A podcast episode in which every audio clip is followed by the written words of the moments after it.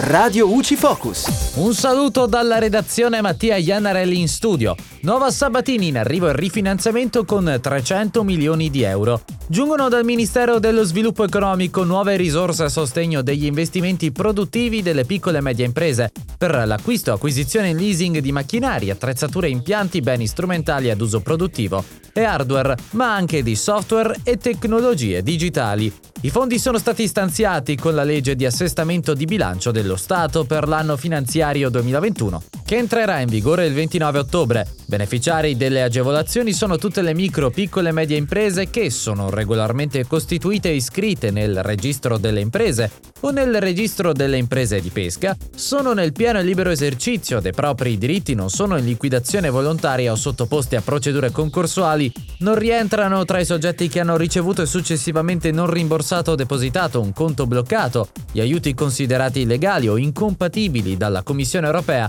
non si trovano in condizioni tali da risultare imprese in difficoltà, sono residenti in un paese estero purché provvedano all'apertura in una sede operativa in Italia entro il termine previsto per l'ultimazione dell'investimento.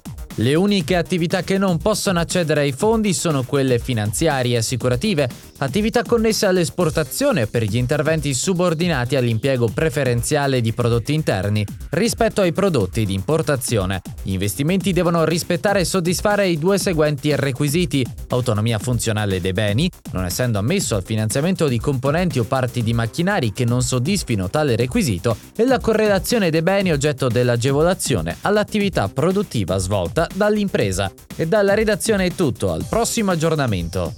Radio UCI.